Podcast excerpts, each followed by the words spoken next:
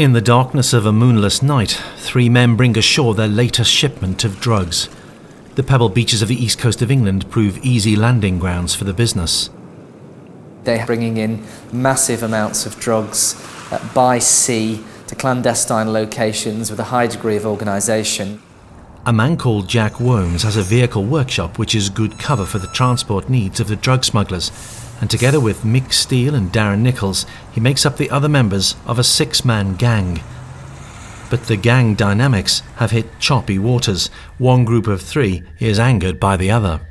It's a fallout between drug dealers that it's drug dealers arguing about their uh, their activities and the the means of solving it are are such that uh, somebody decides to to murder them. At point blank range, Patrick Tate, Anthony Tucker, and Craig Rolfe are subsequently murdered. Shocking crime, really, because it was um, it was three men sitting in a Range Rover in a quiet, deserted sort of farm track. They're, they're shot, they're, all of them shot in a an execution style. Would not be sort of putting it too strongly. They're, they're sitting in a car. Uh, the suggestion is from, from the circumstances they you know they may not have realised what was happening to them. They, they were just sort of shot out of the blue. Police have to deal with the underworld to build a case.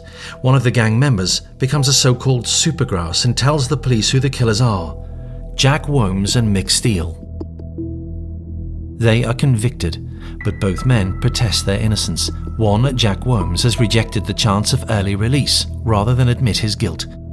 For CBS Reality, 12 specifically selected citizens were asked to revisit the case before reaching their own verdict. In this podcast, we'll hear from the CBS jurors Gurpreet Boparai and Kim Angela Smith. We'll also hear from defence barrister Matt Stanbury and former Metropolitan Police senior detective Colin Sutton. You'll be placed in the same position as the jury. As you consider the evidence, you might well ask should Jack Whomes be serving a life sentence for murder? Or has a miscarriage of justice allowed killers to remain free? I'm Will Hanrahan, and this is the Jury Room Podcast.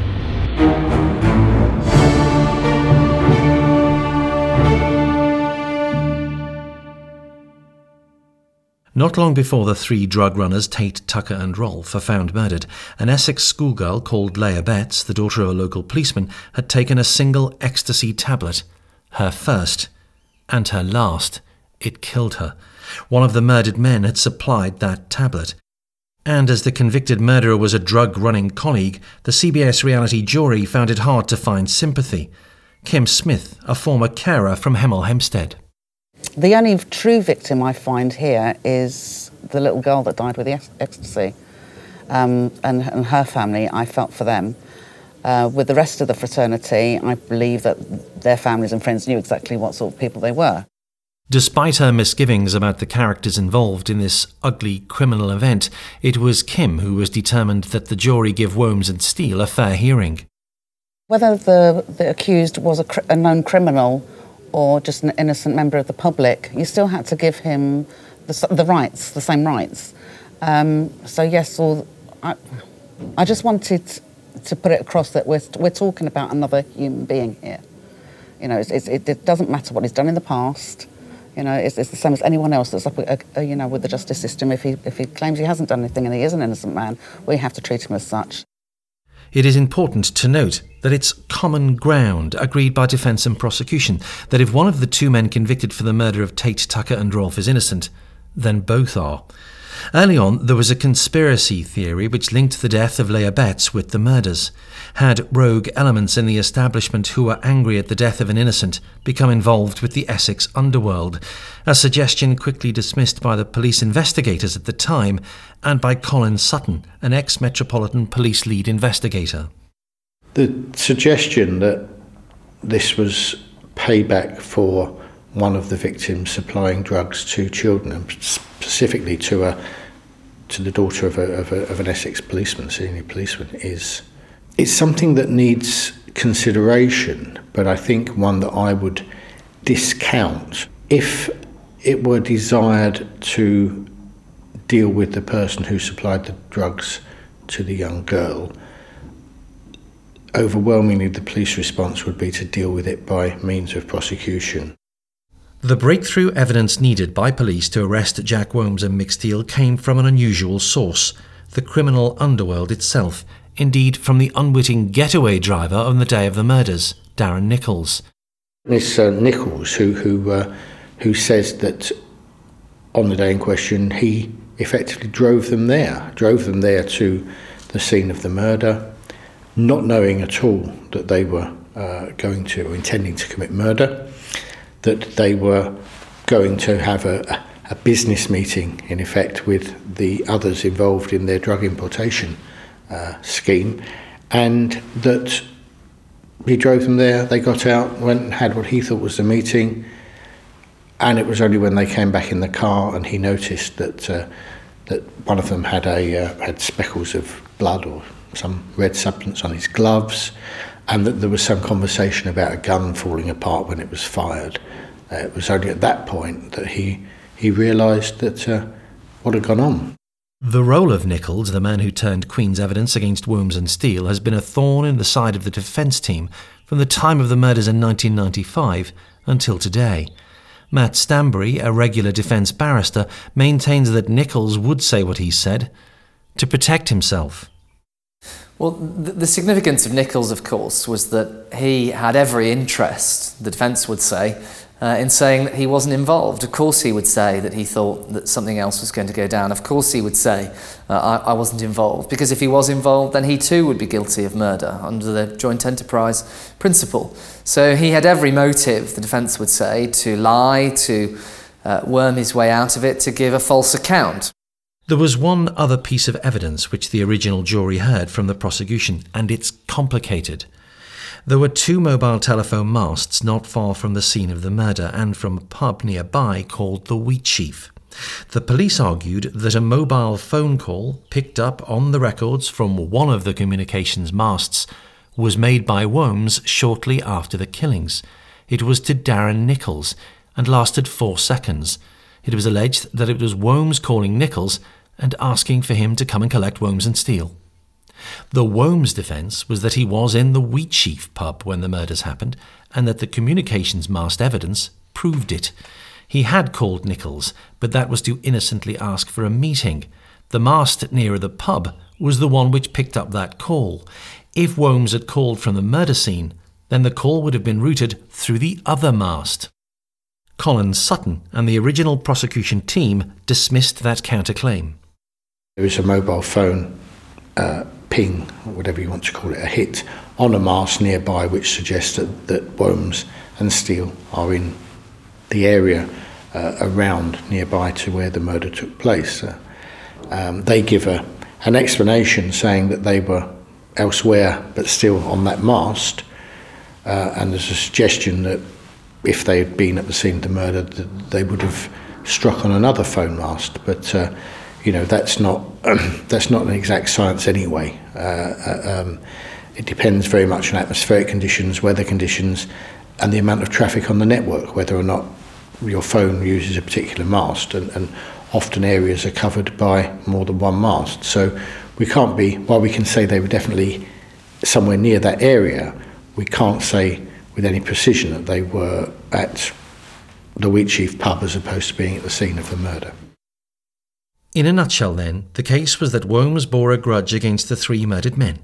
It could be proved he was in the vicinity of the murders at the time that they took place, and his unsuspecting getaway driver, Darren Nicholls, confirmed that he was the killer. Matt Stanbury and Colin Sutton agree on one thing. The strongest evidence came from Darren Nicholls. The credibility, the reliability of the witness here, Mr Nichols, is absolutely critical. Uh, the judge directed the jury that if they believed Mr. Nicholls, if they were sure that he was telling the truth, then Mr. Whomes was guilty. If they weren't sure that he was telling the truth, then he was not. So this is one of those cases where it is one person's word against another. Yeah, Nicholls, Nicholls' evidence is, is absolutely crucial. Without it, there is no conviction. The, the defence at trial was very straightforwardly that Mr. Nicholls was lying, that he had his own reasons, his own motivations to tell lies, and that he simply wasn't worthy of belief. On the CBS reality jury, shop worker Gurpreet Boparai from Dudley in the West Midlands agreed with the prosecution case. In becoming a so called supergrass, Darren Nicholls would have to later spend the rest of his life in a witness protection program to leave behind Essex and much of his extended family. He did say whatever he said, and if he was lying, like for me, why would you take that risk of like um, risking um, not being able to speak to your family ever again? The original jury found the men guilty, but Whomes and Steele were to appeal. They offered new evidence about the key witness, Darren Nicholls. He had avoided murder charges and received a shorter sentence for his involvement in the drugs gang by turning Queen's evidence, which the original jury may have known. But did they know the extra incentive that he had to make up a story about Whomes and Steele? Well, the evidence that was relied upon at the appeal was that Mr. Nicholls had been selling his story uh, to a, a, book deal, a television deal, uh, a magazine or newspaper deal. Even Colin Sutton believed that revelation undermined the case against Jack Whomes. I think it's worrying. Yes, I, I think you, you, you've you know it's not a situation you'd want to be in. It doesn't of itself mean that the information, the evidence that he gave, was not true. So I think you're in a situation where you need to look at the potential for corroborating what he said. What corroboration of what he said is there, could there be? Because he can still uh, want to get paid, and indeed get paid and, and receive money for his story while telling a true story, can't he? It doesn't necessarily mean that it's not true.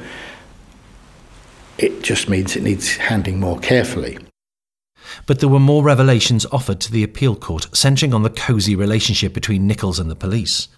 Nicholls was in uh, protective custody. He was in the custody of the police in order to protect him because if you're giving evidence against your co accused in this way, then obviously uh, it stands to reason that you might need to be separated from them rather than being kept in the ordinary prison estate. So Nicholls was being kept in protective custody in different police cells across uh, East Anglia. Uh, and whilst he was in protective custody, he was receiving visits from journalists. There was an attempt to, uh, a successful attempt to smuggle in a, a camera for him to uh, document some of the uh, goings on whilst he was in protective custody.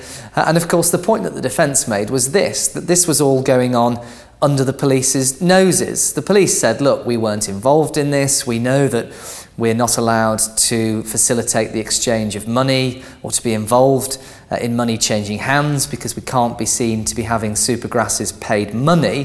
But of course, the defence point in reply to that was, was straightforward. Well, that, that is what is being facilitated. Access to Mr. Nicholls is controlled by you, he's in police custody. You've allowed these people to come in. You must have known what was going on. You must have known that money, substantial sums of money, uh, were changing hands. Uh, and that changes everything. The defence said that had the jury known about that, it would have given them pause at the very least before relying upon what Mr. Nicholls said, because not only did he then have the motivation uh, of saving his own skin or minimising his own uh, involvement uh, in uh, these offences, but he also had the potential motivation uh, of, of, financial reward, very substantial financial reward. For Colin Sutton, that changes nothing. You know, if Nicholls' story is the truth, then Whomes and Steele are murderers. He never changed his story.